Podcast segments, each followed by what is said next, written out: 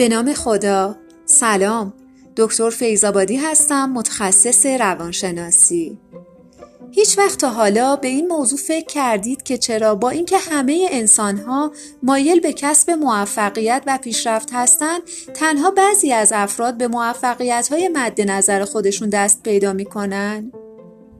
اگه دنبال دلیلش میگردید جای دوری نرید. یکی از مهمترین دلایل این موضوع موانع ذهنی هست که خود ما آدم ها سر راهمون قرار میدیم.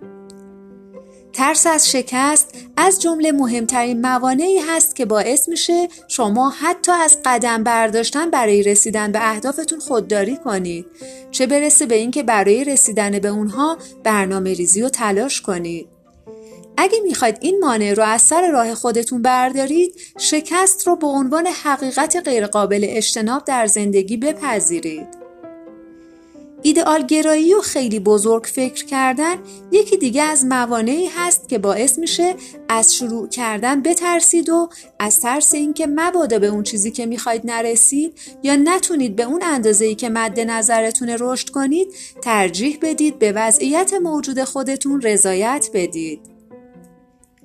دست رو دست گذاشتن و انتظار کشیدن برای به وقوع پیوستن اتفاقی که زندگی شما رو متحول کنه هم از جمله موانعی هست که باعث میشه به جای تلاش کردن و جنگیدن برای موفقیت به خیال پردازی و رویابافی مشغول بشید و از رسیدن به اهدافتون قافل بمونید.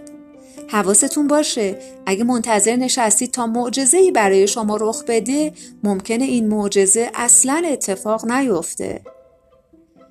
منفی بافی و بدبینی زیاد هم یکی دیگه از اون موانعی هست که باعث میشه شما عقب نشینی کنید و انگیزه‌ای برای غلبه کردن بر مشکلات احتمالی که سر راه موفقیت قرار می‌گیره نداشته باشید.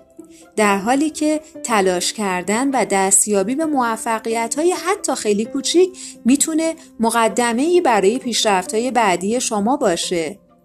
اگه می‌خواید به این مانع غلبه کنید به خودتون گوشزد کنید که مسیر موفقیت مسیری مستقیم و هموار نیست. گاهن مشکلات و سختی هایی سر راه شما قرار می‌گیره که با غلبه کردن بر اونها توانمندتر میشید و سهم بیشتری از موفقیت در آینده نصیبتون میشه.